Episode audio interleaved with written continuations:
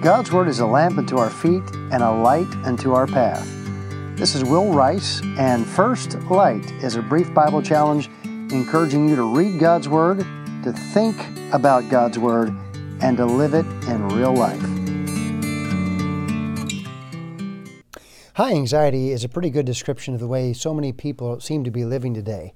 I personally am aware of a, a number of people, a number of friends, who just are stressed. They are they are anxious. They are stretched between their ability and their responsibilities. And there are a number of factors that can come into play uh, with that.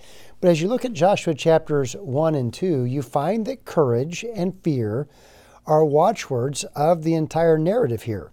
In chapter 2, when Joshua sent spies to spy out Jericho, and they were subsequently protected by Rahab the harlot, the Bible says in verse 9, She said unto the, the men, I know that the Lord hath given you the land, and that your terror is fallen upon us, and that all the inhabitants of the land faint because of you. She uses that idea of fear a couple more times in the, the words that follow. When the spies come back to Joshua, they say, God has definitely given us this land, for even all the inhabitants of the country do faint, they do fear because of us. Now, I want to tell you something. Both courage and fear were warranted in the story of Israel going into Canaan. What we've read in chapter 2 is the cause for fear. To those who resist God Almighty, His presence is the source of terror.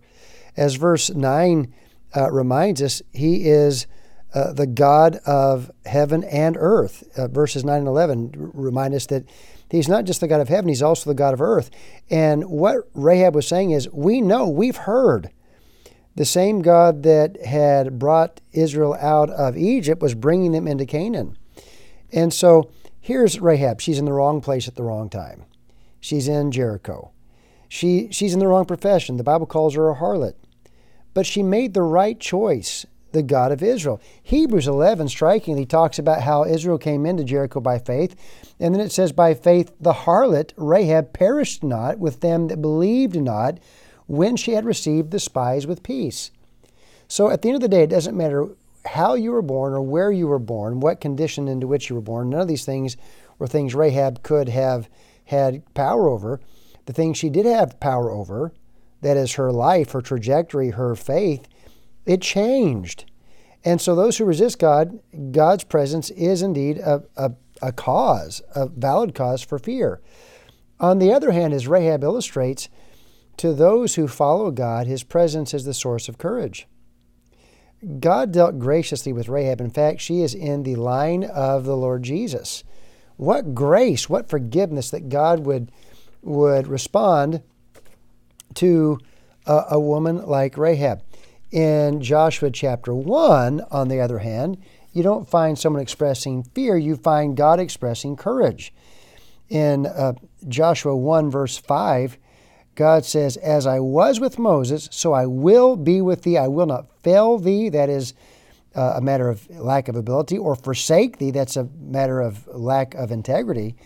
Be strong and of a good courage. And he says this numerous times to Joshua.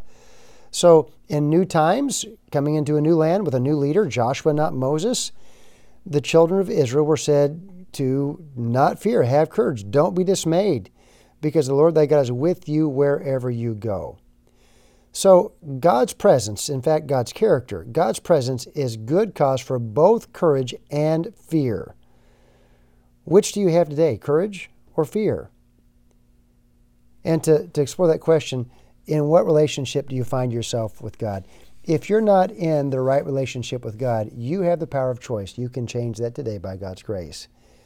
If you're doing what you ought to do, it doesn't matter if there's a new land, a new leader, new times.